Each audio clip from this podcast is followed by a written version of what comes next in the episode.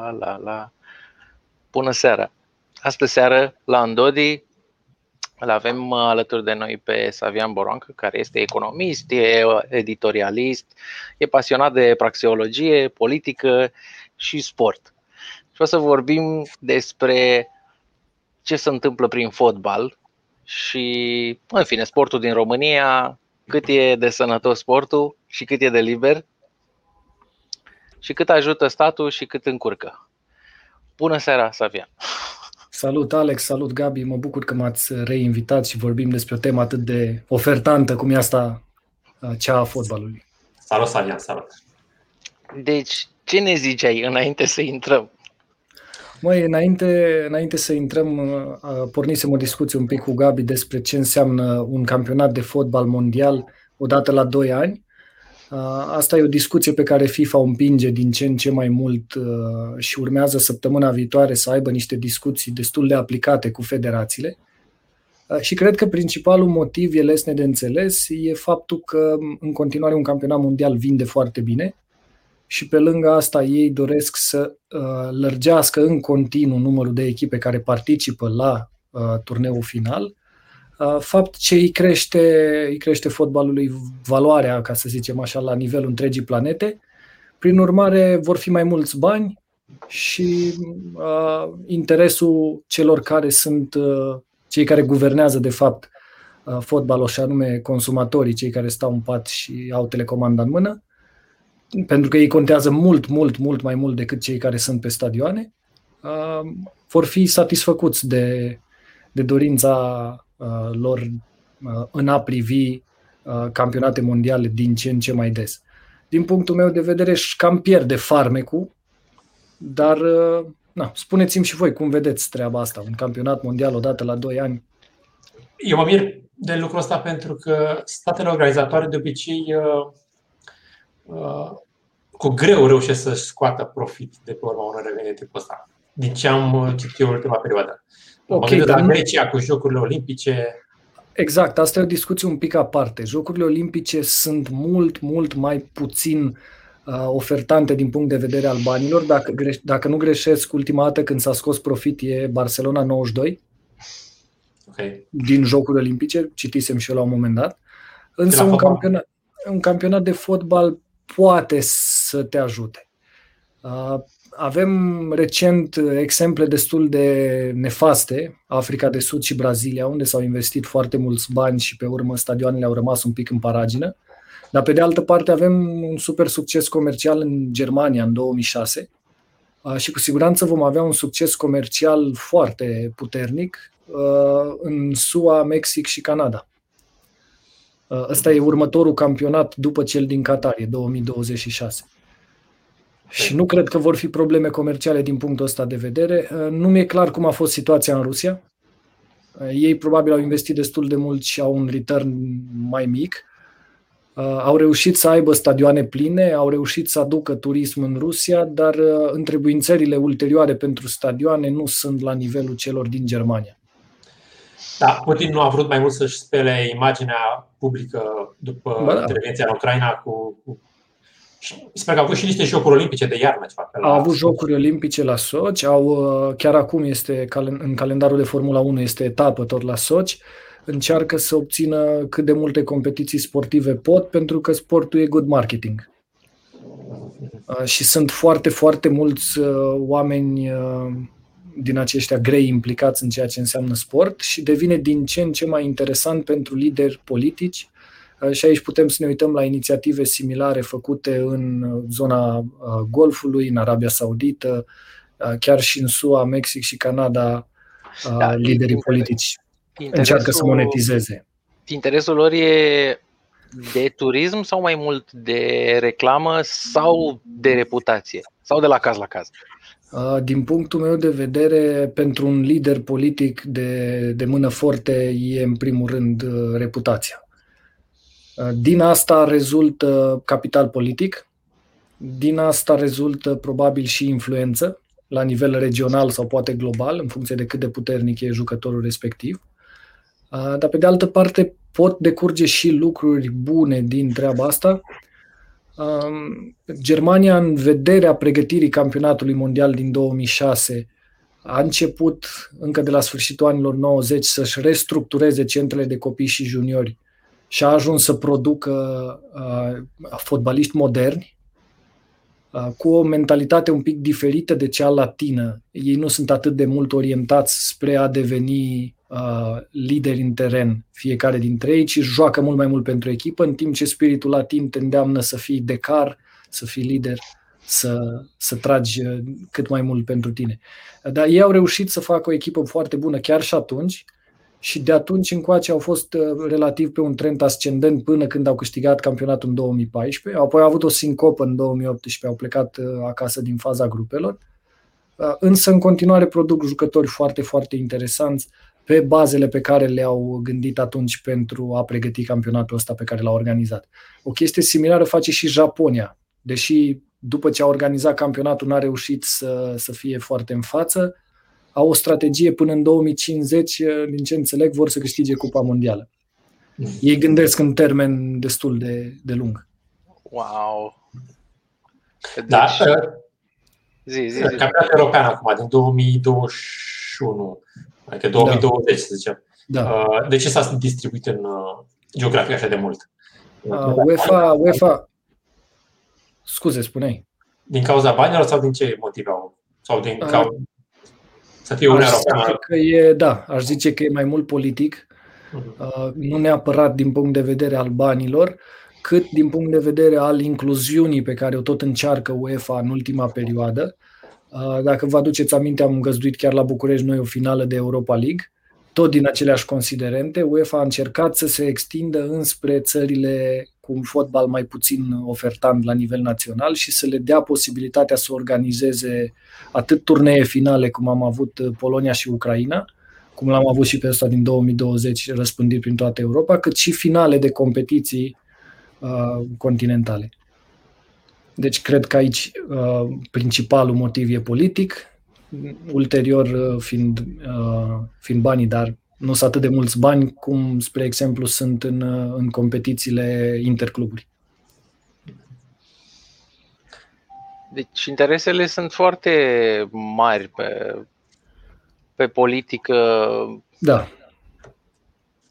Așa a fost dintotdeauna? Uh, a Sportul fost, sau în fine fotbalul? Da. Da, din încă de pe la început, liderii politici au sesizat că fotbalul e good publicity. Dacă vă aduceți aminte din... Pentru că place oamenilor. Uh, da, pentru că are priză la public, pentru că creează eroi, pentru că întărește spiritul ăsta național și pe asta uh, s-a mizat foarte puternic uh, încă în perioada asta interbelică, în timpul lui Mussolini în Italia, Uh, Italia, mi se pare, câștigă două campionate mondiale în perioada interbelică, dacă nu greșesc. Uh, și Mussolini a făcut obiectiv din treaba asta, pentru că îi deservea scopul, scopul, scopurilor lui politice. Mai departe s-a continuat treaba asta și după război. Uh, un caz celebru este Argentina 78, dacă țineți minte, cu Videla, care era un dictator din ăsta militar de mână forte, care aproape că a furat Cupa Mondială pentru Argentina. A fost un meci de pomină cu Peru în care ei trebuiau să bată la o diferență foarte mare de scor ca să surclaseze, mi se pare, Brazilia. În fine, au fost um, jucătorii ei amenințați cu armele, familiile lor șantajate. A fost un caz foarte, foarte ciudat, s-a scris mult la vremea respectivă, nu mai știu toate detaliile. Uh, dar au, au forțat-o atât de mult încât în finală, pe care finală jucată de Argentina împotriva Olandei, uh, Johan Cruyff a ales să protesteze și să nu, să nu intre să nu intre pe teren și prin urmare Argentina a reușit totuși să câștige. N-avea o echipă rea, dar probabil că n-ar fi fost uh, n-ar fi fost campioni mondiali pentru că nu aveau un Diego Armando Maradona la perioada, la perioada, la vremea respectivă. Îl aveau doar pe Pasarela, dar nu era același lucru.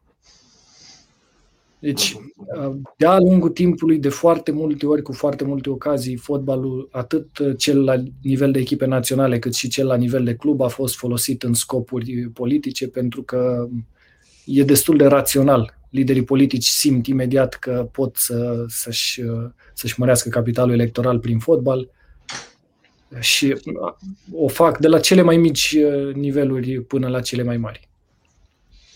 Da, ei cât de mulți, ok, deci ei se alătură sportului ca să dea bine, dar da. cât de mult se implică în, în sportul în sine, adică reglementează, nu știu, dau privilegii unora monopoluri. De acord, dau. De cele mai multe ori se implică și în partea asta, dar se implică și în aranjarea unor rezultate și a unor meciuri. Iar în ceea ce înseamnă susținere, am văzut de atâtea ori, chiar și, uite, în campionatul nostru intern, sunt atâtea primării care susțin echipe sau consilii județene care susțin echipe. E un interes puternic acolo și de foarte multe ori e discreționară treaba asta și duce, poate, dacă vrei să spui așa, la nivel de județ, să zicem, ajunge o singură echipă în față și e practic un monopol uh, care se formează din cauza intervenției statului, nu e un monopol natural.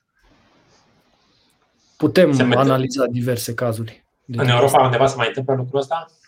Păi uh, depinde cât de mult vrem să o ducem. Uh, Spania, Anglia, Franța. Uite, la Manchester City, spre exemplu, sau la Paris Saint-Germain, investesc uh, în mod indirect niște state până la urmă. Uh-huh. Investind statele, distorsionează un pic concurența și... Vorbești de arabe. Poftim? Vorbești de fondurile arabe. Uh, da. Și ei au, au o forță financiară foarte mare. Având o forță financiară foarte mare, sunt și înconjurați de cei mai buni avocați, cei mai buni contabili, cei mai buni specialiști și lobbyiști și prin urmare reușesc să păcălească ceea ce se cheamă fair play-ul financiar, găsesc tot felul de formule prin care să, să se încadreze în, în reglementări, deși e vizibil cu ochiul liber că ei au mult mai multă forță decât ceilalți și că nimeni nu poate să le țină piept pe piața transferurilor. Sau, mă rog, foarte puține echipe ar putea să, să le țină piept. Însă banii nu se traduc întotdeauna în performanță sportivă nu întotdeauna uh, iese. Deși ei au două modele de business foarte bine gândite uh, și o internaționalizare au făcut din ambele branduri, branduri globale uh, și continuă să facă asta și probabil că în timp vor obține și trofeele pe care le râvnesc, în special Champions League sau poate în viitor acea Superliga despre care s-a tot vorbit. Da, uite, uh, mă uitam la un articol uh, legat de NFL în, uh, peste ocean. Uh-huh. Și acolo uh, există un, uh, un uh, cap, un prag peste care nu se, nu se poate trece pentru a plăti un jucător și pentru a transfera. Uh, crezi că e posibil și la noi în Europa să apară o chestie de socialistă în care uh, cluburi din astea în care sunt mulți bani să nu mai poată profita de situație? Posibil e orice. Așa, cu incluziunea, cu echilibrarea. Da, da, da. Cu... da, da, da. Păi se încearcă tot felul de demersuri în sensul ăsta. Mie mi se par totuși nepotrivite, nu le văd locul, pentru că sunt unele echipe, uite, spre exemplu Bayern München, care deși a reușit să țină Bundesliga sub, sub dominația ei, are totuși niște capuri de genul ăsta autoimpuse ei nu cumpără jucători mai scumpi de o anumită sumă și nu plătesc jucătorilor pe care îi cumpără un salariu mai mare de o anumită sumă. Fapt Asta e o chestie de management? Da, e o chestie a lor internă pe care o practică de probabil zeci de ani, în timpul lui Uli Hoeneß, care a pus clubul pe traiectoria asta ascendentă mm, și l-a făcut să fie, să fie cea mai mare forță de departe din Germania. Însă, pe de altă parte, dacă ai încerca să o faci de la nivel central, cu siguranță ai uh, reduce din, uh, din interesul pe care publicul îl are în raport cu sportul. Uh, pe de altă parte, sunt alt tip de inițiative care se fac și astea sunt probabil mai sănătoase. În toată lumea au reînceput um, inițiative de genul susține echipa locală. Uh-huh. Și astea sunt naturale, de jos în sus, uh, funcționează mult mai bine și atunci dacă oamenii dintr-o anumită zonă se orientează către echipa lor în paralel cu a susține o echipă din asta globală, uh, pot să-i ajute și pe ea să-și ridice un pic nivelul. Sigur că nu-i vor putea face să concureze cu ăștia foarte bogați, dar da, cât de mult se... nu va muri în sensul ăsta. C- uh, corect. Da, ai zis de echipa locală. Cât de mult se mai identifică oamenii cu echipa locală de când uh, a devenit, uh, au devenit echipe de profesioniști? Adică vin, uh, sunt aduși tot felul de oameni din toate părțile. Și nu mai sunt da. așa de locale, de fapt jucătorii sunt aduși, antrenorii sunt aduși, dar uh, stadionul pe care ai copilărit, teoretic, e tot ăla, e tot acolo, Uh, prietenii cu care mergeai ar fi cam tot acolo. Într-adevăr, uh, în ultimii ani a fost un, un trend descendent. Publicul a migrat de la echipele locale spre marile forțe.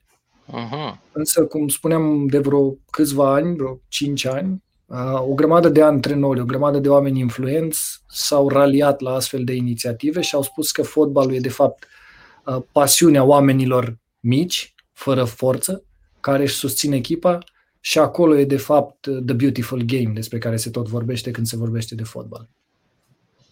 Și asta se întâmplă din America de Sud până în Asia. Era la un moment dat o, nu știu dacă era impusă de stat sau de uh, federații, uh, nu ai voie să aduci mai mult de 2-3 X uh-huh. jucători străini uh, la club. Da, a fost Italia, parcă a fost. Uh-huh. În toată Europa a fost. În toată Europa au fost reglementări de tipul ăsta. În Italia, în timpul lui Maradona, mi se pare limita era de 2 sau 3 stranieri la echipă. Uh, dar odată cu, cu venirea anilor 90, uh, s-a trecut încet, încet peste, peste treaba asta și s-a permis uh, unui număr oricât de mare de stranieri să fie aduși la echipă și să fie titularizați.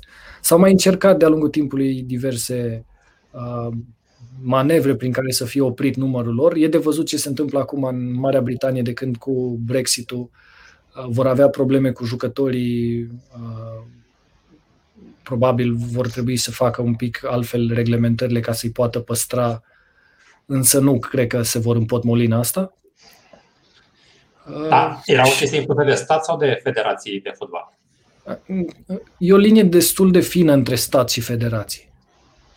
Sunt adică... foarte multe momente în care nu poți să distingi dacă e doar federația sau dacă de fapt e statul.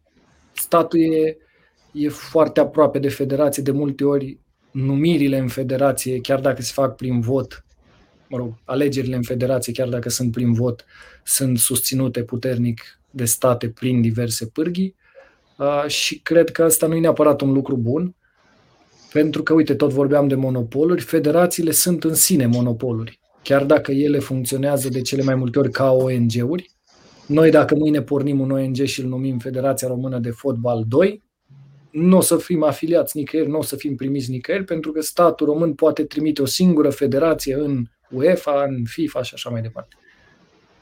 Aha. Deci e un cerc destul de vicios în zona asta.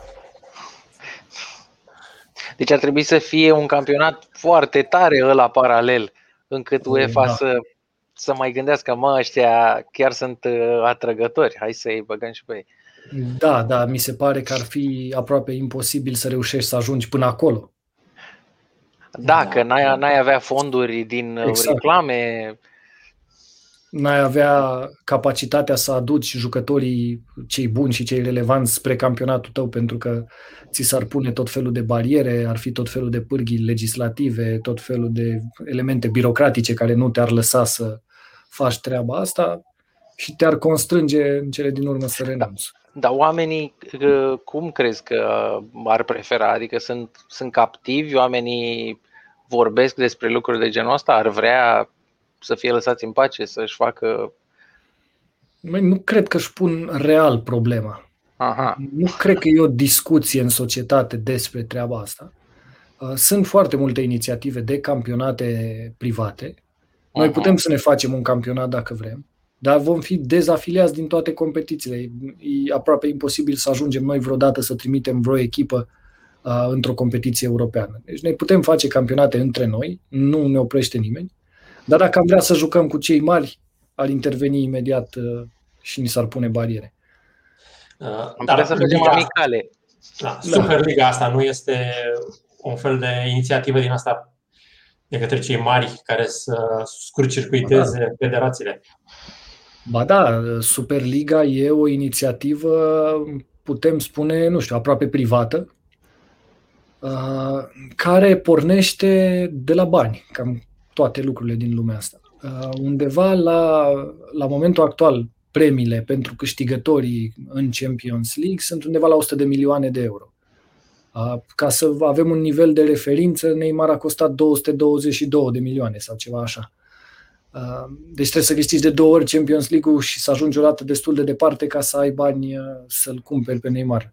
E un pic o discrepanță aici, de discrepanță mare între uh, premiile care se câștigă în Champions League și nivelul de prețuri pe care îl regăsim pe piața transferurilor. Bine, acum, după pandemie, prețurile au fost un pic coborâte, însă nu cred că e, o, e un trend care se va menține, ci va, va reintra pe creștere destul de curând.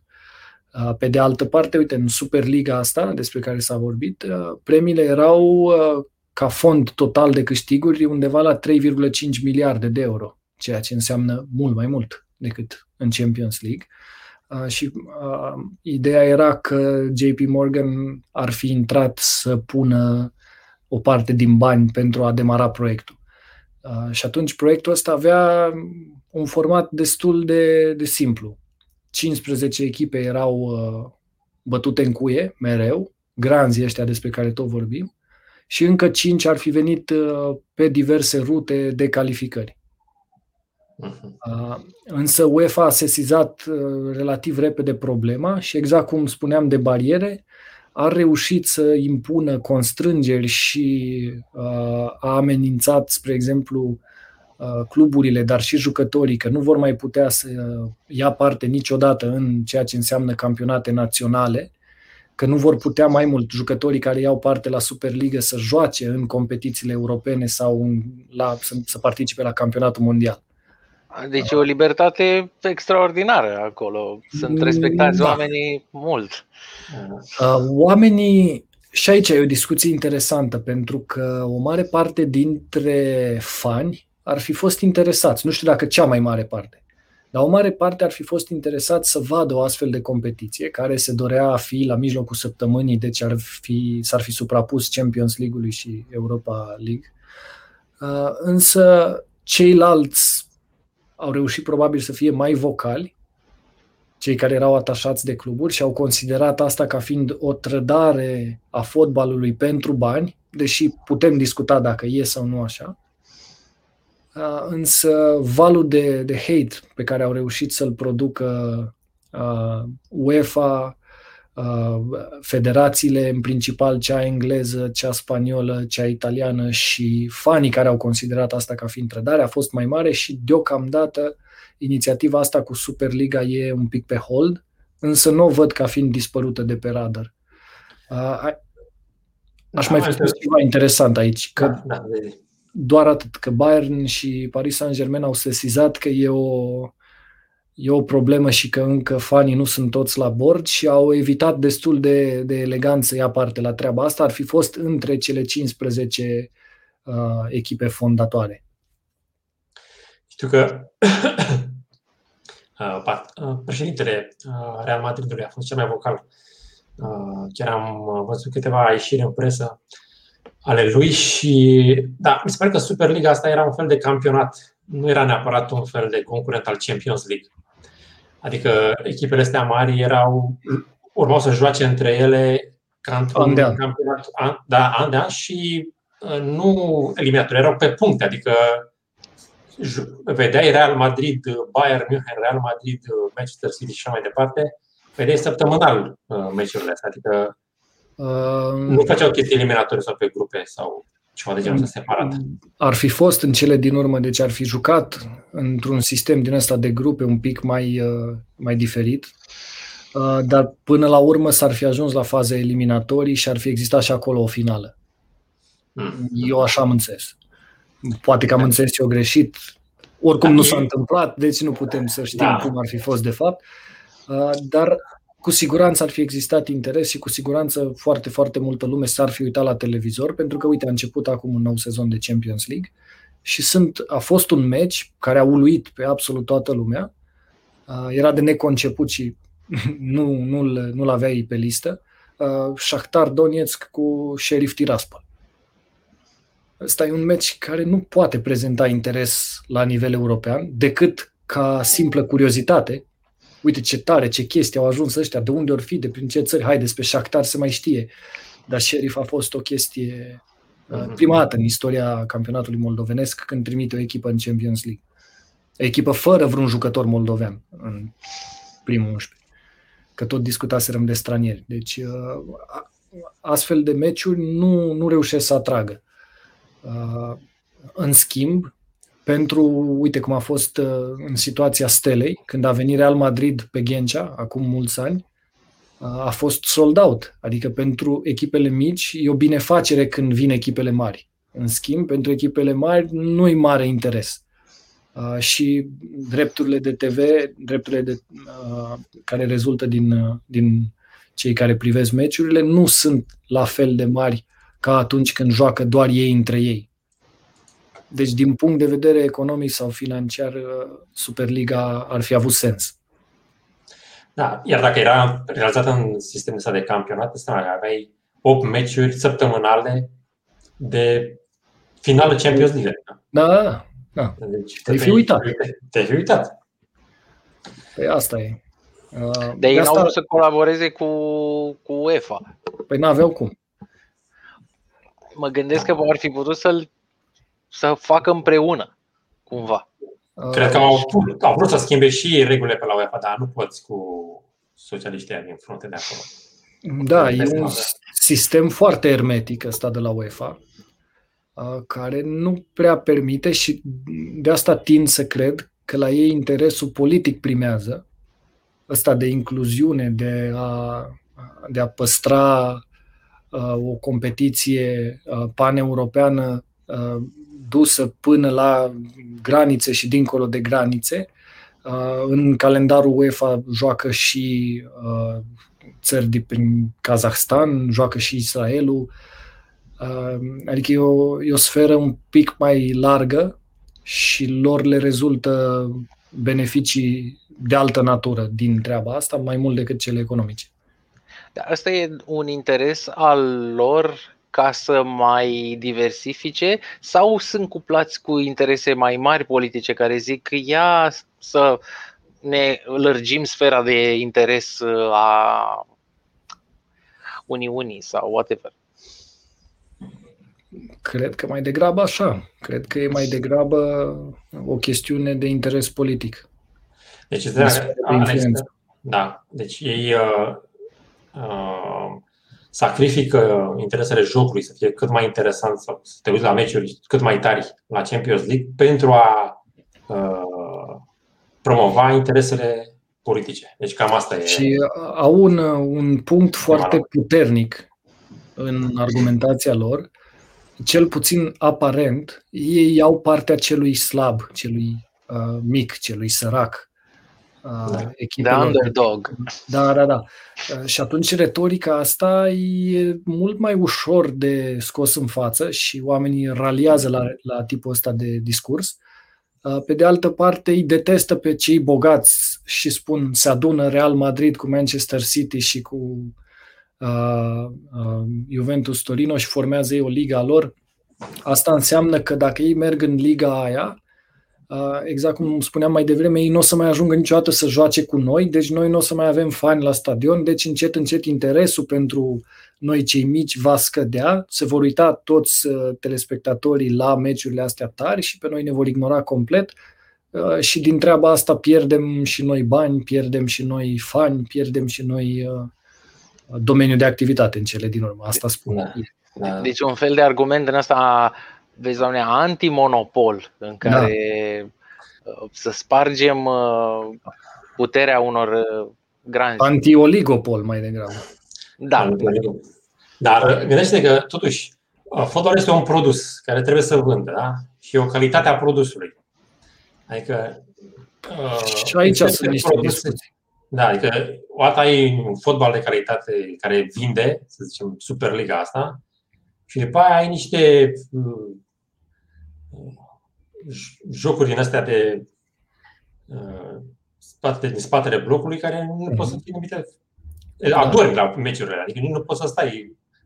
Ascultam niște comentatori, zice, domnule, nu mai poți să comentezi, deci da. adorm aici pe scaun. N-am ce să mai comentez în meciul ăsta. Da. Deci, dacă nu ai ce, nu ai, nu ai uh, calitate, normal că trebuie să nu se uite lumea la tine, să te apuci de altceva, de alt, alt sport sau de alte activități. Nu te sta, nu te ține nimeni să joci fotbal. Da, da, da, da. Aici e în contrapondere cu, cu retorica primordială a fotbalului. Știi că fotbalul acum probabil e cel mai jucat sport la nivel mondial, cel mai da. răspândit. Uh, dar el când a început a fost un sport jucat de săraci în special, uh, a adoptat foarte repede de ceilalți oameni din pătura de jos a societății, mai greu a ajuns în, uh, la cei bogați și atunci era un sport al săracilor din care dacă reușeai să fii foarte, foarte bun, deveneai bogat, dar prin performanța pe care ai făcut-o și genul ăsta de poveste From Rags to Riches prinde foarte ușor la public și atunci toți uh, cei care se uită sau joacă își imaginează, cel puțin atunci când sunt copii, că vor ajunge și ei de succes prin treaba asta. Însă acum când o întorci și vii și spui că doar cei bogați or să o facă și doar la ei să te uiți, vii un pic în, în contrapondere cu, cu ideea de la început. Mă gândesc că ei tot o să aibă nevoie de jucători tineri. Trebuie să ia de undeva. Adică nu o să uh, stea. Da, dar cluburile astea mici spuneau, bă, noi nu mai avem cum să formăm jucători.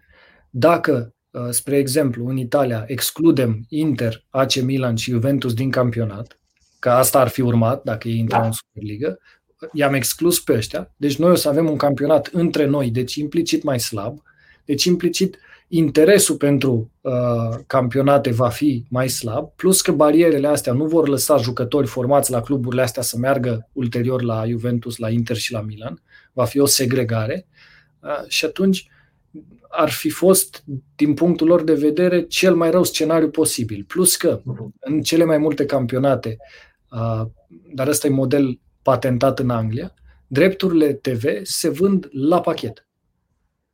Spania a, a, mergea un pic contra curentului și fiecare echipă își vindea drepturile TV, de unde Real Madrid și Barcelona obțineau sume foarte mari, iar echipele foarte mici, sume foarte mici, că nu era nimeni interesat de ele, decât eventual de meciurile cu granzii, în timp ce în Anglia se vinde întreg pachetul și se împarte, mi se pare, 50, 25, 25, 50% se, pare, se împarte egal la toți Uh, la toate echipele din campionat și ceilalți 25-25 mi se pare că au niște criterii în funcție de performanță, de locurile pe care termin și alte uh, criterii pe care nu le știu acum pe de rost.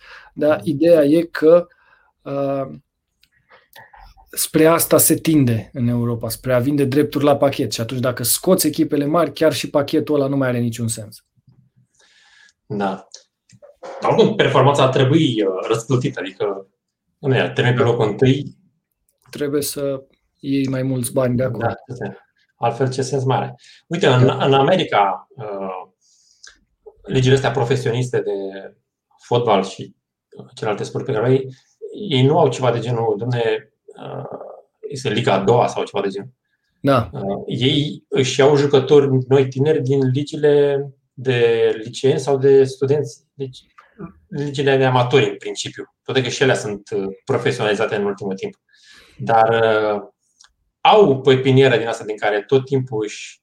Uh, și nu este așa, domne, dacă jucătorul de la noi uh, din uh, nu știu, campionatul de liceen uh, nu, nu va trebui niciodată să ajungă în să facem segregare din asta și niciodată nu să ajungă în NFL sau în alte ligi de astea profesioniste mari. Așa trebuie să fie și la noi, în Europa, prea Bun, da, da. Cred că e o problemă un pic în America, uh, pentru că pe de-o parte, din ce știu, s-ar putea să greșesc, dar cred că așa e. În NFL sau în NBA uh, sunt căutați puștii talentați și li se oferă tot felul de burse și tot felul de oportunități de către cluburi, în timp ce în MLS, adică în fotbalul lor numit soccer, uh, problema e un pic altfel. Trebuie să vii dintr-o familie destul de înstărită ca să poți să-ți dai copilul la Academia lui David Beckham, să zicem. Uh-huh. Deci e un pic invers mecanismul decât e în America de Sud sau Europa, unde cei săraci își găsesc, dacă sunt buni, locul în echipe de fotbal. În America nu prea reușesc să facă treaba asta. Uh, și din ce înțeleg, sunt uh, și ei în încercarea de a-și schimba filozofia asta pe care o adoptă. Da. Uh, uite, legat de uh, copiii săraci să ajungă prin uh, fotbal uh, să-și, depășească, să-și depășească condiția. Uh, deseori am auzit povești uh, ale unor colegi, ale unor prieteni, un copil la cluburile astea de fotbal din România și din București. Uh, mm. Pur și simplu, uh, dacă nu dai șpagă la... Nu joci. Nu joci. Nu ești văzut. Zicem că de vine acord. cineva de la junior, de la Steaua sau de la, mă rog, FCSB sau Dinamo da, sau da. Rapid, să vadă ce copii mai sunt pe acolo, ce mai joacă. Nu, e, nu e băgat copilul tău, nu e văzut. De acord. Adică, nu știu cum e la Academia asta lui Hagi și uh, parcă și Gheorghe Popescu a făcut una. Gică Popescu a făcut-o pe prima, mi se pare, la Craiova, prin anii 2000 și un pic dar n-a avut un model de business sustenabil și a închis-o destul de repede. Dar uite, l-am aici în spate pe Maradona. El e probabil cel mai bun exemplu de tipul ăsta, from rags to riches. Uh, și toată lumea voia să fie ca el în perioada lui și mult timp după el și probabil și azi sunt copii care au auzit de el și vor să fie ca Maradona. Pe mhm. de altă parte, în afară de Hagi, la noi nu cred că mai sunt ori mai fi, dar nu știu eu, academii care să ofere condiții pentru uh, cei care nu își permit să plătească cantonamente, abonamente. Deci e, ne, ne îndepărtăm de farme cu fotbalului și încet, încet se mai întâmplă un fenomen. Dispare decarul. Asta e o problemă pe care o am eu ca telespectator. Nu mai există la marile echipe din Europa, cu poate o singură excepție, Manchester United, unde l-au pe Bruno Fernandes și îl joacă pe post de decar. Celelalte echipe nu mai au decari. Nu se mai construiesc decari, nu se mai fac decari, pentru că s-a schimbat sistemul de joc. Decarul a fost a căzut victimă probabil pressingului ăsta agresiv care se joacă în ultima vreme Uh, și sistemelor care merg foarte mult pe joc în lateral și combinații între fundași și centrali și rolul de creație vine undeva mult mai aproape de linia de centru decât în ultima treime. Probabil că nici n-a mai furnizat uh, decarii ăștia în ultimii, ultimele păi generații de decari. Nu-i mai caută păi, cluburile. Păi nu-i mai caută din cauza că nu scriau goluri, probabil. Azi noi hai să facem și noi sistemul pe care l-au ceilalți. Ce mai ținem pe decarul ăsta pe aici? Da, e un pic cu dute vino, da. Da. Uh, uite, există un antreprenor, știm noi, e Dan Mașca, care încearcă, da. uh, nu cred că e pe fotbal, dar pe handbal știu că este. Uh, problema lui este că în competiții și în uh, logistică se, se bate cu niște echipe uh, sponsorizate puternic de mhm. stat, de primării, de consilii județene și el trebuie să adică nu poate să, să, să ceară da, să ceară niște prețuri exorbitante pentru cantonamente, pentru terenuri uh, părinților. Uh, el este privat. El are pur și da, simplu da. Uh, el o, o afacere ce are el acum. Și astfel inovația sau, să zicem, noile talente care ar putea proveni din astfel de cluburi private sunt mâncate, să zicem, și date la o parte de cluburile Uh, susținute de către banii din taxe. Da. Uh, și mă gândeam că de aia nici nu merge fotbalul ăsta sau și celelalte sporturi care sunt, că și handbalul la noi, parcă primăria capitalei este cu CSM, nu? Mm-hmm. Da, uh, o echipă făcută de primărie, de la de zero. primărie, da, de la zero. Mm. Uh, de nu mai avem, să zicem, și talente, dar și rezultate în afara. Ce părere ai? Aici la noi discuția e un pic complicată pentru că marile performanțe ale noastre au fost în comunism. Și atunci oamenii vin și zic, păi da, da, am luat la handbal 4 sau 5 campionate mondiale, nici nu mai știu câte. Uh, am câștigat Cupa Campionilor Europeni cu Steaua, am uh, construit generația de aur la Luceafăru, la București, centru de formare pentru copii și atunci foarte, foarte mulți oameni s-ar spune că statul trebuie să facă mai mult.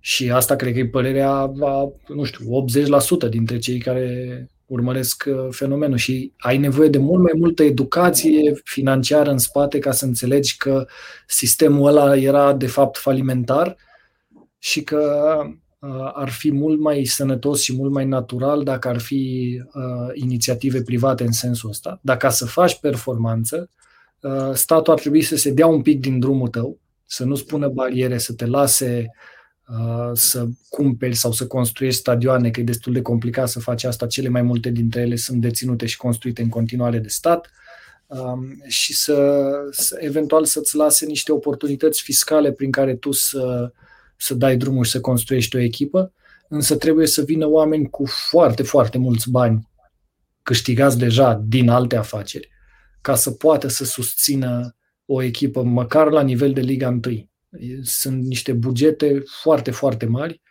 și uh, oamenii de afaceri în ultima vreme s-au cam ferit să interacționeze cu, cu fotbalul.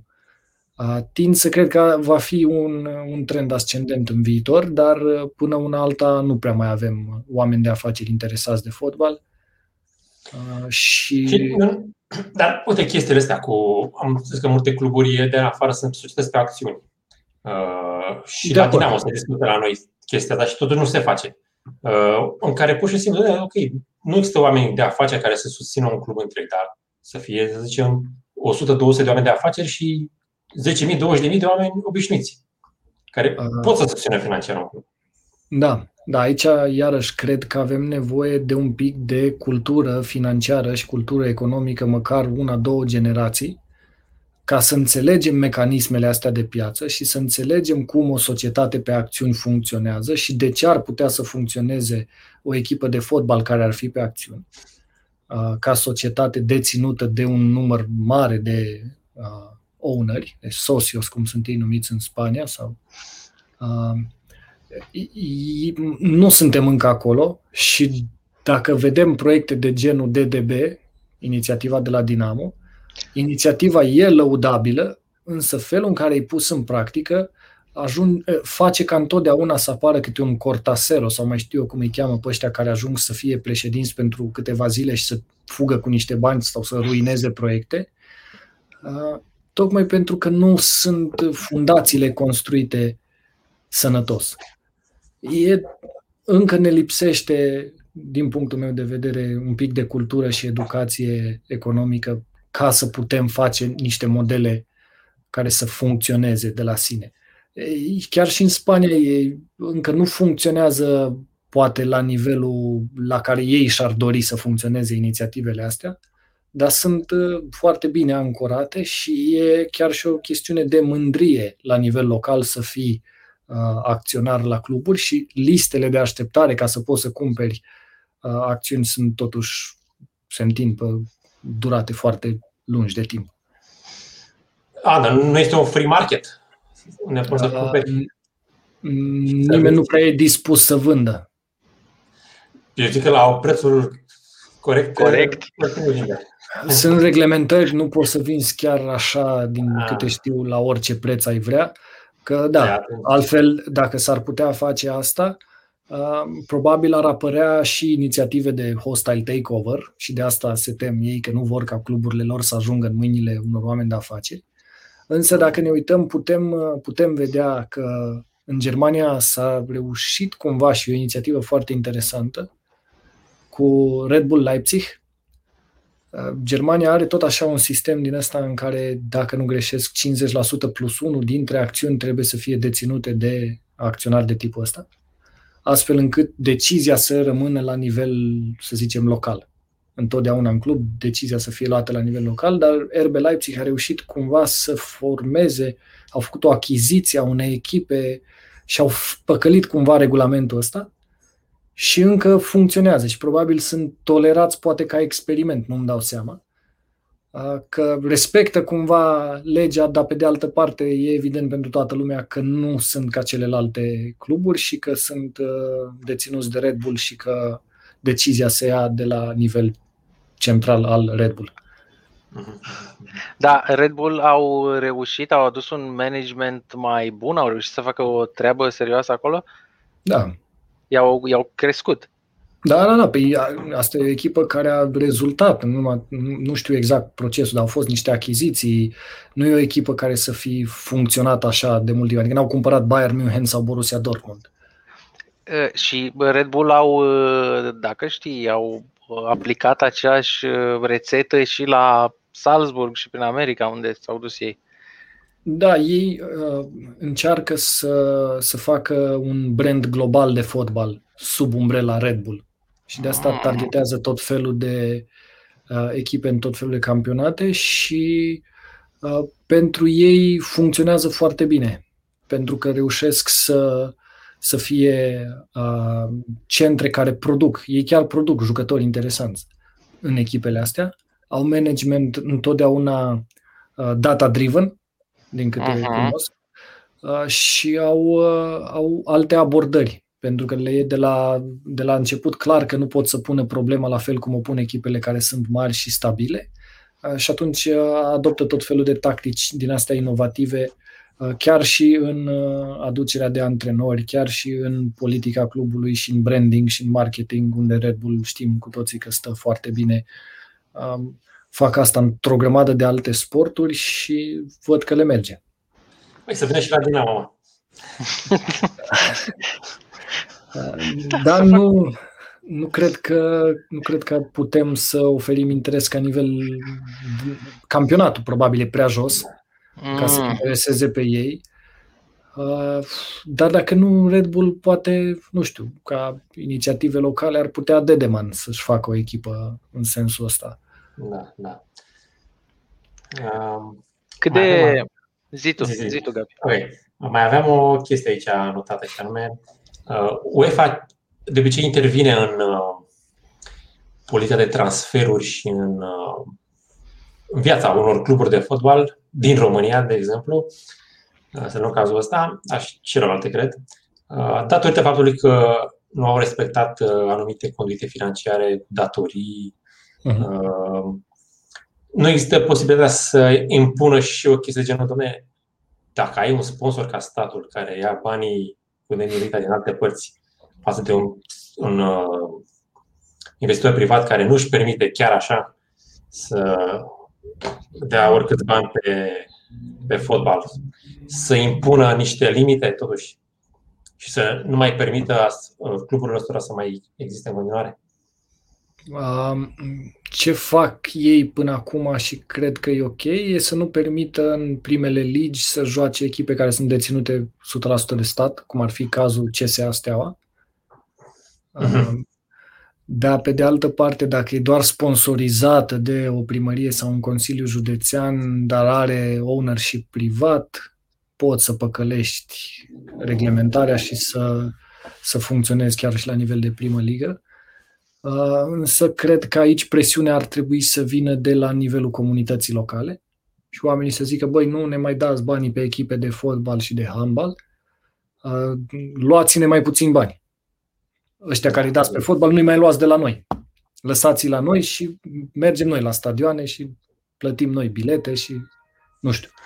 Uh, dar până nu, până nu vom avea tipul ăsta de presiuni de la nivel local, și iar mă întorc la ideea de cultură și educație, lucrurile vor continua să meargă așa pentru că din fotbal încă o dată rezultă capital electoral pentru decidentul vremelnic care conduce orașul, județul da. și așa mai departe. Dar care ar fi interesul lui? Pentru că, domnule, hai să aduc, să fac aici o echipă super tare. Uh, a fost și Urticine, de exemplu, sau uh, Urticine a fost totuși privată. Ah, a fost privat, ok. N-a fost uh, sponsorizare de la, nu știu, Consiliul pe acolo ceva? Nu știi. Nu mai știu, e mult de atunci. Da. Uh, pentru că dacă nu investești și nu stai tot timpul, să zicem, să urmărești performanțele, să te și pricep, și să urmăresc, eu, interesul meu este să am să ajung în Champions League, de exemplu, cu echipa locală, da. Târgu Jiu. Uh, dacă nu funcționează, ce dacă? Uh, eu mi-am, să zicem, mi-am pus bannerele cu primăria și Consiliul Județean pe stadion și asta a fost. Adică cât de mult, de, cât de mult interes, cât de multă ambiție să-și pună în Consiliul ăsta și că se și aleg din uh, uite, cineva ne scrie Mihai Iulian, Baia Mare la Hamba. Uh, cât de mult uh, un Consiliu Județean care își schimbă oamenii din 4 în 4 ani uh, să depună un interes cât de cât să urmărească evoluția echipei locale. De cele mai multe ori, uh, investițiile cele mai mari se fac în anul electoral uh, și de mhm. cele mai multe ori se fac în mai multe direcții. Odată cumperi jucători, aduci antrenori, plătești salarii ca să obții performanță. Pe de altă parte, liderii de galerie sunt foarte importanți în ceea ce înseamnă votul, pentru că ei controlează un număr destul de mare de oameni. De cele mai multe ori, liderul de galerie are influența asupra celorlalți membri ai galeriei și votează, cum li se spune, și membrii de galerie, la rândul lor, sunt mini-influencer locali, dacă vrei să le spunem așa. Deci are sens rațional, pragmatic, politic să-i ai pe ăștia pe payroll ca să-ți rezulte voturi. Uh, pe de altă parte, glorile astea ale cluburilor, jucători de tradiție, au și ei capital electoral, îi vrei să îi porți cu tine în campanie, pentru că sunt respectați și iubiți de către oameni și cumva speri ca lider politic să tragi din respectul și admirația aia către tine astfel încât să fii reales. Însă nu te interesează de fapt performanța la, într-un mod concret, real, așa cum l-ar interesa pe un owner privat care ar vrea să facă foarte mulți bani din treaba asta, odată prin vânzare de jucători și odată prin a accede în competițiile europene la un nivel cât mai mare. Uh, și aici ar trebui să vorbim doar de Champions League și Europa League plus Conference League, dar nu de Superliga, că n-ar avea acces. Da. Am înțeles. Și deci uh, și uh, interesul, adică mă gândesc, uh, modalitatea prin care un jucător este adus la un club. Uh, cel care dă banul, cel care sponsorizează, deci un președinte de Consiliul Județean, își dă cu părerea, domne, adul pe ăla, că o să... E toată lumea din orașul meu îl vrea pe nu știu cine? Sau uh, da. are un pic de gândire de fotbal, adică știe ceva sau își dă cu părerea așa ca orice chibiț la marginea drumului și dă cu nuca în perete. Acum despre fotbal ne dăm toți cu părerea asta, facem și noi și nu suntem neapărat mai bine pregătiți decât președinții ăștia de consilii județene sau primarii de multe ori. Uh, unii dintre ei chiar sunt pasionați de fotbal, dar uh, cred că prea puțin contează ce know-how au, uh, cât contează dacă se sizează sau nu uh, apetit electoral în jurul unui jucător sau altul. Dacă ăla, ei au un nas destul de fin în zona asta. Că nu fac neapărat politică de ieri, de azi, dacă au ajuns în funcțiile alea, cam da, se sizează ce se întâmplă. Politică uh, știu fotbal mai puțin. Da. Uh, și judecă destul de pragmatic și fac și dealuri pe lângă dealurile care sunt uh, sunt publice. Adică pe lângă salariul pe care îl iei ca jucător, nu știu, erau vremuri în care puteai să obții, probabil și astăzi poți în continuare, o bucată de pământ în județul respectiv la un preț preferențial sau diverse alte chestii care să compenseze din salariul pe care totuși nu ți-l poate da la nivelul la care probabil ți-ai fi dorit dacă ești un jucător foarte uh, bun.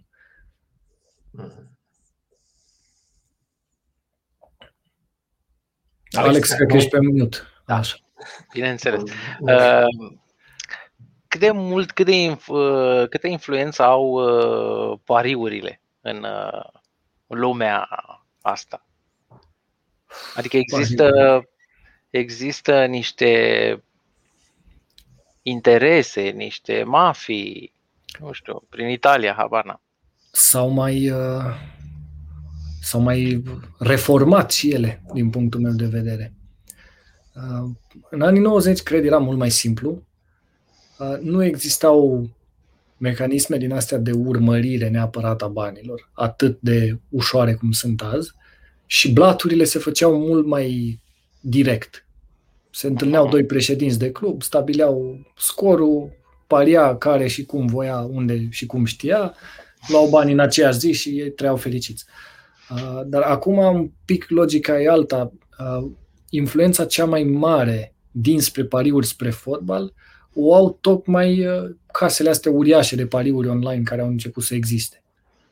Nu există campionat din Europa care să nu aibă măcar una, două, trei echipe cu uh, o casă de pariuri pe piept. Uh, la noi, spre exemplu, Liga 1 e sponsorizată de Casa Pariurilor. adică uh, competiția însă și e sponsorizată de o agenție de pariuri. Nu zic că e ceva ilegal în asta. Uh, dar ei exercită prin asta influență, fac oamenii care se uită la Liga 1 să-și deschidă conturi la ei și să consume și să, uh, să le producă și lor la, în cele din urmă bani. Uh, dar acum, marile blaturi cred că se fac uh, un pic altfel, nu se mai fac atât de direct, uh, dar cred în continuare că există uh, tot felul de înțelegeri și tot felul de rezultate măsluite. Însă tind să cred că acum e mult mai sofisticată problema și se poate pune la nivelul de cartonașe galbene, la nivelul de lovituri de la colț, chestii care sunt mai puțin sesizabile și mai puțin deranjante pentru spectator, dar din care se pot face în continuare o grămadă de bani. Și pe de altă parte, în momentul ăsta, marile pariuri nu prea se mai fac în vest. Se mută în tot felul de paradisuri fiscale și în mare parte în zona Asiei, Asiei de Sud-Est. Hmm. Sunt mai puțin urmăribile acolo. Ok. Uh, eu, Alex, eu am terminat cu întrebarea. Stai că mai întreb eu câteva chestiuțe. Okay. Uh, dacă mai avem timp, Savia. Voi spuneți, eu vă stau la dispoziție cât putem. Ei, mulțumim, dar nu ne mai ținem reciproc la nesfârșit. Dar uite cum zicea Toma Caragiu când juca FC Raiu cu FC Iadu. Da, frumos. Zicea că judecători, jucătorii Cei buni? buni sunt în rai. Da, da, da dar arbitrii. Da. Și întrebarea ar fi Cine, cine îi verifică pe arbitrii ăștia? Uh, au și ei tot felul de comisii, de foruri, de uh, de transparente? Sisteme. Nu sunt foarte transparente și în mare parte sunt făcute din foști oameni de fotbal, din foști arbitri, sunt destul de hermetice. Uh, însă acum cred că greșelile sunt din ce în ce mai mici odată cu introducerea sistemelor ăstora uh, tehnologice. E tehnologia pentru linia porții, spre exemplu, care a fost una dintre primele introduse, uh, anunță clar când mingea depășește linia porții și nu mai pot exista dubii că a intrat în poartă, cum am pățit noi de atâtea ori, și la șutul lui Dorinel și în alte momente. Intră mingea în poartă un metru, dar nu se pune gol că n-a văzut arbitru. Astfel de lucruri nu se mai întâmplă și pe de altă parte, în din ce în ce mai multe campionate și cred că și noi vom avea la anul, există VAR. VAR-ul e detestat de foarte mulți suporteri pentru că produce următorul efect. Mm, un jucător dă gol, toată lumea pornește bucuria, jucătorul pornește bucuria, dar apoi trebuie să ți-o rezervi pentru că nu știi dacă a fost sau nu gol, să aștepți decizia VAR. Și de multe ori urci în bucurie la cote formidabile și pe urmă ești dărâmat de decizia varului, uh, care de multe ori e uh, absurd de corectă uh, când se judecă, nu știu dacă ați văzut, faptul că axila unui jucător este un pic mai în față decât călcâiul altui jucător, la nivel de un centimetru sau chiar și mai puțin. Adică sunt niște discuții care din partea fanilor sunt dorite a fi în spiritul jocului, zicând, bă, dacă e atât de mic, nu-l mai opri, nu mai da, lasă-l, în timp ce sunt alții care sunt foarte, foarte riguroși și zic, nu, domne, a fost, nu contează cât de puțin, dar a fost, să nu se pună. Da, și eu sunt din echipa asta care zice lasă-l. Adică mi se pare, mă, dacă da. măsurăm la laser, păi atunci pune-l să-l da, văd tot timpul laserul unde e. Tot timpul și... laser, exact. Și să piuie când depășește ca să... Da, nu... exact. Dacă da. tot uh, jucăm cu laser. Uh, uite că tot ziceam de Maradona, am în spate fix momentul în care dă golul cu mâna. Una dintre marile uh, înșelătorii în fotbal, dar e o chestie care a fost foarte, foarte iubită de către cei care îl admirau pe Maradona. Toată lumea a fost de acord că da, da cu mâna, dar pe de altă parte foarte puțini, exceptându-i pe englezi, uh, care au suferit-o, uh, foarte puțini oameni au zis, bă, nu e corect. Cred că fotbalul nu este la fel de corect ca tenisul și nici n-ar trebui să tindă să fie un sport alb. E un sport al multor șarlatani de-a lungul timpului, dar șarlatani care au fermecat mulțimea știi, prin gesturi de genul ăsta. Uh, sunt nenumărate ocazii uh, de momente care s-au întâmplat în istorie, care sunt dincolo de limita legii, dar care au rămas așa într-un cult al fotbalului. Uh, asta sună ciudat pentru libertarieni, pentru că libertarienii iubesc dreptatea. Și e adevărat ce spui tu. Oamenilor le plac și un uh, carismatic care mai rezolvă. Da. da. pentru că de multe ori e, e curge în spiritul jocului o chestie de genul ăsta și uneori simți că se face de fapt dreptate printr-o treabă de genul ăsta. Că în meciul ăsta Argentina cu, cu Anglia, foarte mulți oameni erau de partea Argentinei, unul pentru că Diego Maradona era carismatic și te făcea, te captiva, te făcea să fii fanul lui foarte ușor. Doi, pentru că mulți considerau că Marea Britanie a dus un război nejustificat împotriva Argentinei cu câțiva ani înainte pentru insulele Malvine. Și cumva Maradona aici își răzbuna compatrioții omorâți de imperiu exploatator printr-un gol cu mâna. Deci, de fapt, s-a făcut dreptate. Asta au susținut ei la vremea respectivă și sunt foarte mulți oameni care o susțin și astăzi cred că tindem să robotizăm foarte mult fotbalul. Și asta îi scade din interes în timp. O să devină un sport plat, un sport fără emoție. Uh, dacă vă uitați acum la nivel mondial, uh, exceptând Messi și Ronaldo, în spatele lor nu vine un super icon. Degeaba se încearcă cu Mbappé, cu Haaland și cu alții, că nu sunt niciunul dintre ei măcar la 10% din ce reprezenta Ronaldinho da, ei ar, ei ar veni, dar nu sunt lăsați de antrenori și de sistemul de joc și de astea? Nu că nu sunt lăsați, pur și simplu fotbalul a evoluat înspre altceva. Aha. Că de asta spuneam mai devreme, eliminarea decarului, îți elimină bucuria, îți elimină ăla care aducea fantezia în joc. Acum jocul e mult mai mecanizat, funcționează pe alte principii, pressing-ul e mult mai violent, uh, creația s-a mutat undeva la linia de centru, la fundașii centrali, care trebuie să deschidă jocul, ba printr-o diagonală, ba printr-o pasă filtrantă și ei fac uh, mult mai mult decât făceau înainte. Uh, și se joacă de multe ori cu trei fundași uh, pe linia de fund, trei fundași, na. Uh, și uh, nu mai avem jucători care, spre exemplu, în Italia erau numiți fantezista, în mm. Sud America, engance, cel care înșală. Nu mai avem tipul ăsta de jucători, ci acum încercăm să avem jucători care centrează bine sau care o, o pot băga din 8-9 uh, metri în poartă, tip Haaland. Uh, dar dacă vă uitați, nici Haaland și nici Mbappé nu mai driblează. Uh-huh. Cum dribla, să zicem, Ronaldo sau cum driblau uh, chiar da, și nu știu, Ilie Dumitrescu. Sau da, așa a rămas, a rămas termenul de da. dribbling, da. dar nu prea îl mai vezi. E doar o schimbare de direcție în viteză. Asta uh-huh. face fotbalul modern. Dar fente, scheme, uh, chestii inventive nu se prea întâmplă. În da, timp ce mai uh, pe vremuri sau uitându-ne măcar la anii 90, pentru asta plăcea fotbalul. Asta era elementul maxim de atracție al fotbalului. Un dribbling, un gol uh, marcat într-un mod spectaculos. mă rog, aici e o discuție destul de complicată. Unii ar spune că nici nu se mai poate pentru că s-a schimbat viteza de joc, ghetele sunt mult mai ușoare, nu mai sunt ghete, cum erau ghetele care erau chiar grele ca niște ghete cu crampoane de fier, mingea e mult mai ușoară, condiția fizică a jucătorilor e mult mai bună, deci s-a schimbat dinamica.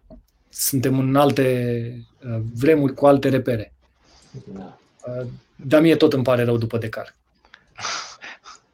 Păi poate ar trebui puse niște greutăți din astea, ca regula offside-ului și alte chestii. Da. Um, um, să zicem că trece multă vreme și lumea se mai educă. Uh, cum ar fi fotbalul într-o lume cu adevărat liberă?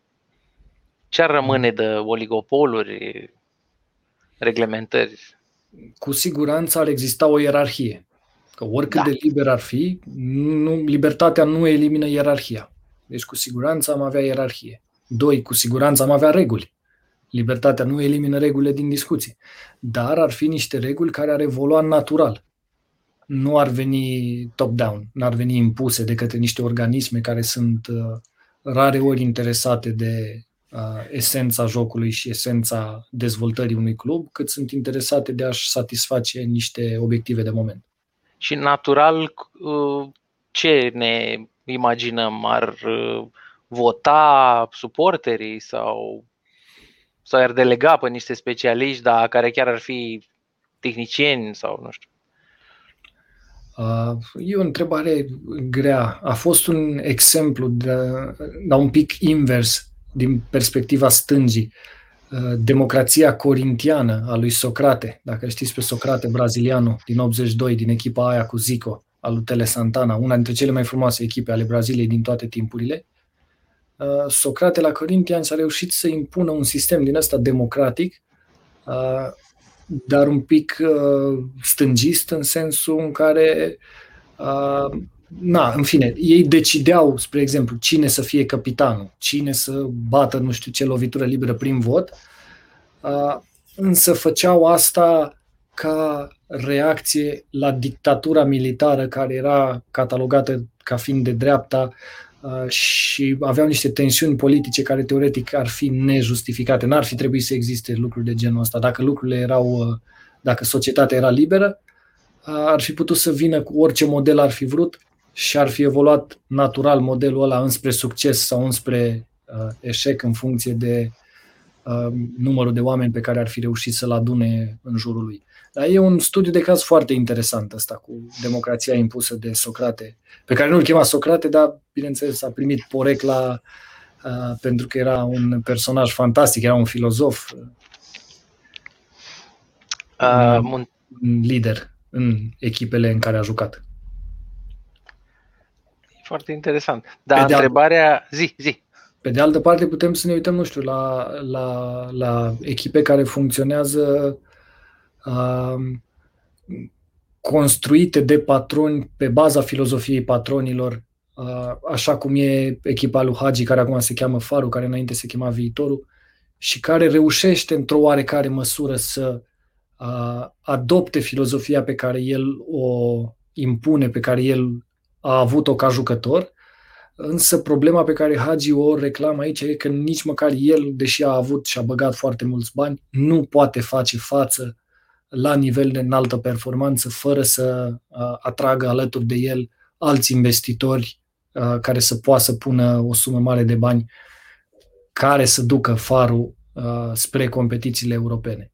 Deci avem o problemă și de capital în ceea ce înseamnă fotbalul românesc nu avem suficient capital interesat de fotbal și dacă nici măcar Hagi nu reușește, pardon, în jurul lui să adune, să adune genul ăsta de investitori, mi-e greu de crezut că deocamdată o va putea face cineva.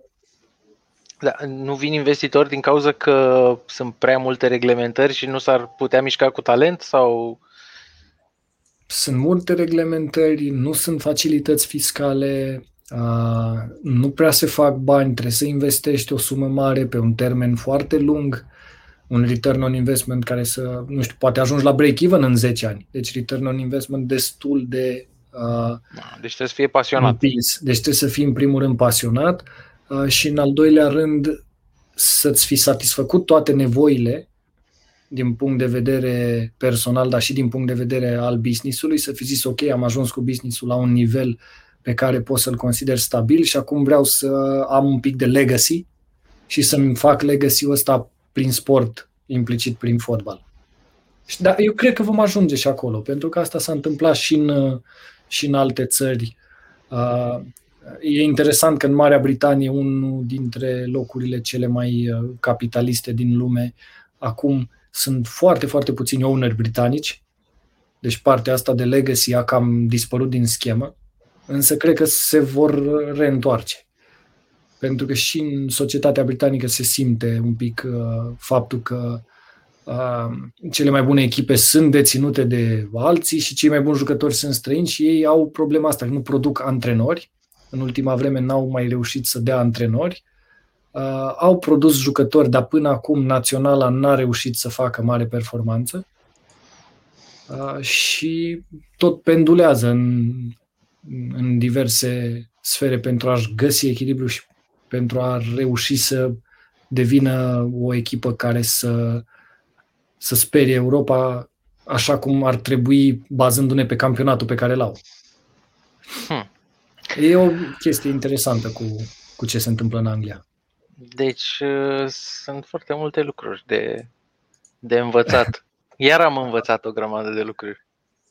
Da, și fotbalul poate să fie chiar un factor care să producă educație într-un sens pozitiv și uitându-te la fotbal poți să înveți și multe lucruri de bun simț despre tine, uh, poți să înveți cum colaborarea cu celălalt, celălalt e implicit avantajoasă dacă se întâmplă în urma unui uh, liber schimb. Pe de altă parte, poți să constați că aici nu are sens în niciun fel să existe uh, segregare rasială sau mai știu eu ce, alte discuții de genul ăsta. Fotbalul e într-adevăr un sport în care contează doar ce poți să faci pe teren, nu cum arăți cine ești, de unde vii.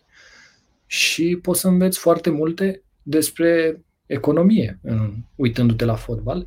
Iar marile cluburi din Europa, și un exemplu foarte bun de Chelsea în, în zona asta, uh, se ocupă cu money managementul uh, jucătorilor lor foarte tineri și foarte bine plătiți și încearcă să învețe, băi, uite, noi îți dăm foarte mulți bani, mult mai mulți bani decât au cei mai mulți oameni de vârsta ta.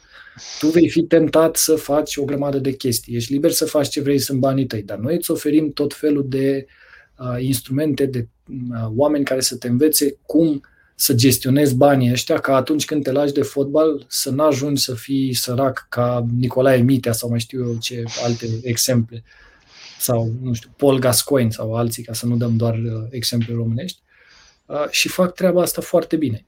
Și cred că asta ar trebui să facă și cluburile de la noi din România, să învețe pe, pe jucători cum se face money management. Uh, ar trebui să știe ei ar trebui să știe în primul rând ei, că de asta spun că mai avem nevoie poate de o generație măcar ca să, să avem, uh, să putem construi niște baze sănătoase pe fundamente solide. Uh, întrebarea cheie a serii este cine câștigă în meciul între Craiova și CFR? Între Craiova și CFR? Uh, păi uite, sunt doi finanțatori locali, nu? Sunt doi antreprenori care conduc cluburile astea și dacă ne uităm la CFR, CFR-ul are managementul probabil cel mai bun, pentru că a obținut performanțele cele mai notabile atât pe plan intern cât și pe plan extern. Și tind să cred că CFR-ul pleacă cu prima șansă în orice meci în campionatul nostru, chiar dacă nu sunt fanul lor, nici de departe nu sunt fan al CFR-ului, dar trebuie să le apreciez, să apreciez managementul care e cel mai bun de la noi până una alta, până cineva îi va contrazice. Uh, și pe de altă parte, uh, Craiova își caută identitatea. Nu prea știm care este Craiova.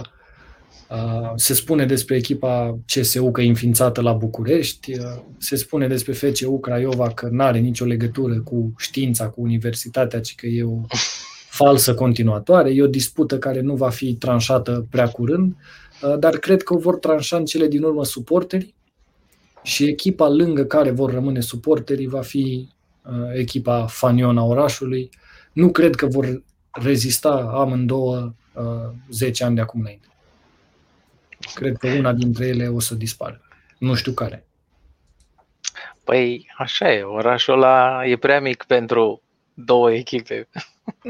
Nu știu dacă e neapărat mic, dar pe de altă parte competiția asta e frumoasă și mi s-a părut foarte de bun augur că i-au lăsat și pe cei de la FCU să joace pe stadionul central, pentru că creează interes.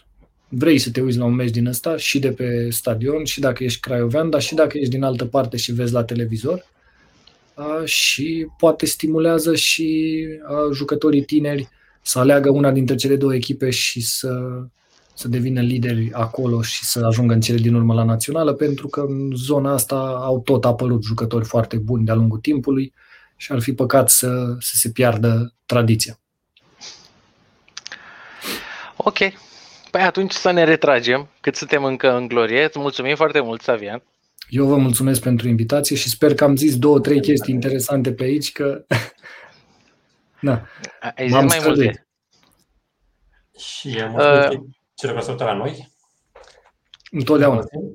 Ne auzim săptămâna viitoare cu un alt invitat. La revedere! Vă salut! Ciao! Pa, pa!